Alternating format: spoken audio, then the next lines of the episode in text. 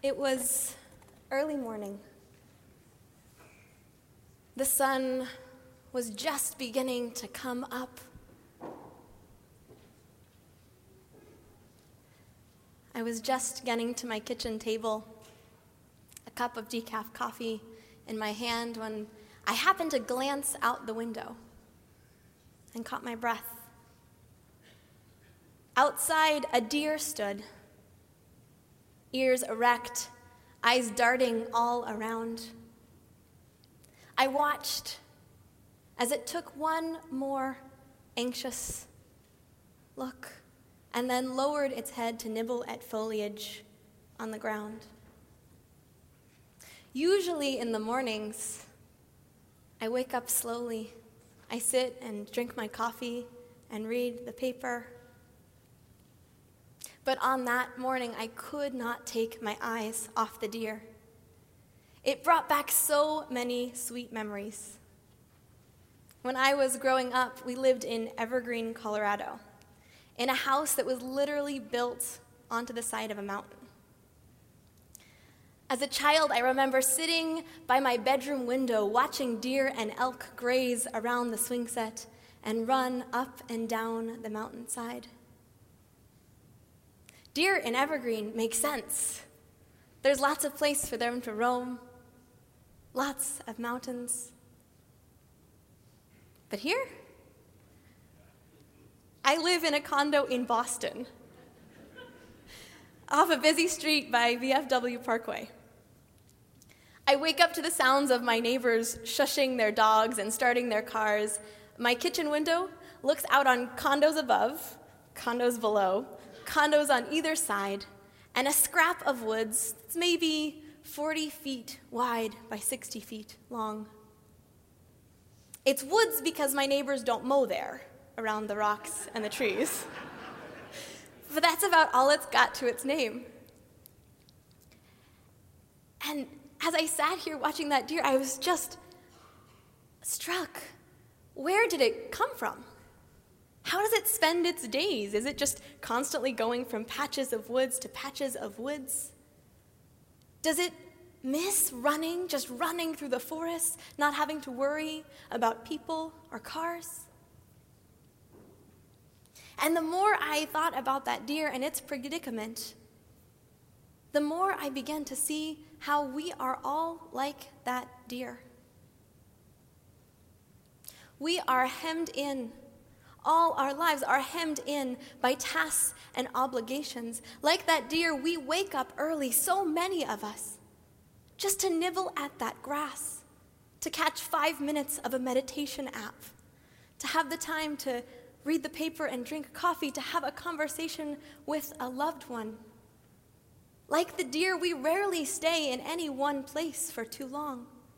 We're constantly on the move, constantly worried, weathering anxieties to the extent that it's difficult for us to remain present in any one moment. Like the deer, we travel in herds, yet we feel existentially alone because we so rarely find the space and time that we need to nourish us at our core. I see this with our teens all the time. As you may know, I meet with each and every teen after their bar or bat mitzvah, ostensibly to talk about next steps. Mazel tov, I say. Wow, you were amazing. Your Devar Torah, exceptional. I loved your mitzvah project. How did it feel being up there? Did you enjoy it? What's next? We talk for a while, and then I introduce my favorite part the game. The game is called All the Things You Never Knew You Desperately Want to Do at Temple Emmanuel. Goes like this There are 22 amazing activities that teens can do here at Temple Emmanuel. I read off each activity one by one and ask teens to rank them on a scale between zero, as in zero interest, and 10, as in can I start yesterday? Sometimes I have a teen in my office who shows signs of interest, who asks me about programs and who wants to know how they can get involved. But often the meetings go something like this Ready to play the game? All right. Go to a USY event. One. Rosh Chodesh. Two. You could read Torah again. Zero. So I do this really thing. It's a teen salon. It's so cool. You come, you learn Torah, there's pizza, it's delightful. Zero. It's me. Zero. I used to sit in my office just so dejected after these meetings.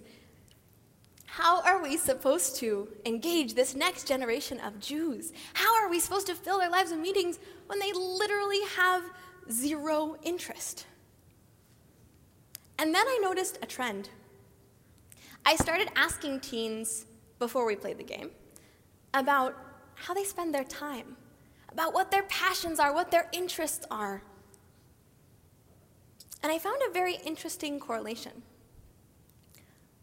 Often, the teens who express the most interest are teens who have free time in their days. And the teens who sit on my couch with a look of disinterest Throwing out zeros, ones, and twos are often the teens that are running from daylight until daybreak, morning until night, in soccer and basketball and tutoring and rehearsal and practice and homework. I don't blame them. I would feel the same if I were in their shoes. Here they are, just barely getting by, trying to do their homework, trying to keep up in all of their activities. They barely have enough free time to think, let alone spend time with friends. And now their annoying rabbi has come up with just the program to add to their to do list. For the teens in my office, free time is like a scrap of wood in a condo association, and I'm the developer with plans to tear it all down. But here's the catch. When I'm playing the game, when I'm offering programs here at Temple Emmanuel, I'm not just offering activities or to do lists. I'm offering an opportunity to connect. Judaism is like a map. I don't know if you've experienced this. Boston has so many different pockets of nature and beauty with the emerald necklace and pockets of lakes and woods and forests. It's not an intuitive thing, but if you look closely, if you know how to go, you can find those green spaces. You can go from the hustle and bustle of city life to time out walking through the forests. Judaism is that map for us in our lives, and I want each of our teens to have the capacity to find their way out from busyness and stress into those open forests. Not too long ago, I had a teen who came to see me. It was the fall. He'd just gotten back from camp, and starting off senior year, he was feeling stressed. He said, I've been thinking about this a lot because life is so different at camp. When I'm there, I'm just happy. I just feel so grounded, like everything's so much fun. I make friends without any problem. Life is so good. And then I come back here and I feel stressed. No matter how much I've done, no matter what's left to do on my to do list, I feel so stressed. And he said he's decided to try an experiment. He started getting up early because he remembered back to camp and remembered that the moments in camp where he felt most happy were the moments right after tefillah. So he began waking up early to try a few minutes of tefillah before starting his day. He said, Eliza, it's the most amazing thing. I haven't changed anything in my life. I've still got the same amount of homework. But somehow, when I start my day with tefillah, everything's just better. It's happened even last night. I was walking out from Shabbat Alive here, talking with one of our seventh graders, who said to me on the stairs, Eliza, I rarely get to come to these services because usually I'm home doing my homework. But wow, it's like the whole service, it just, it lowers your blood pressure.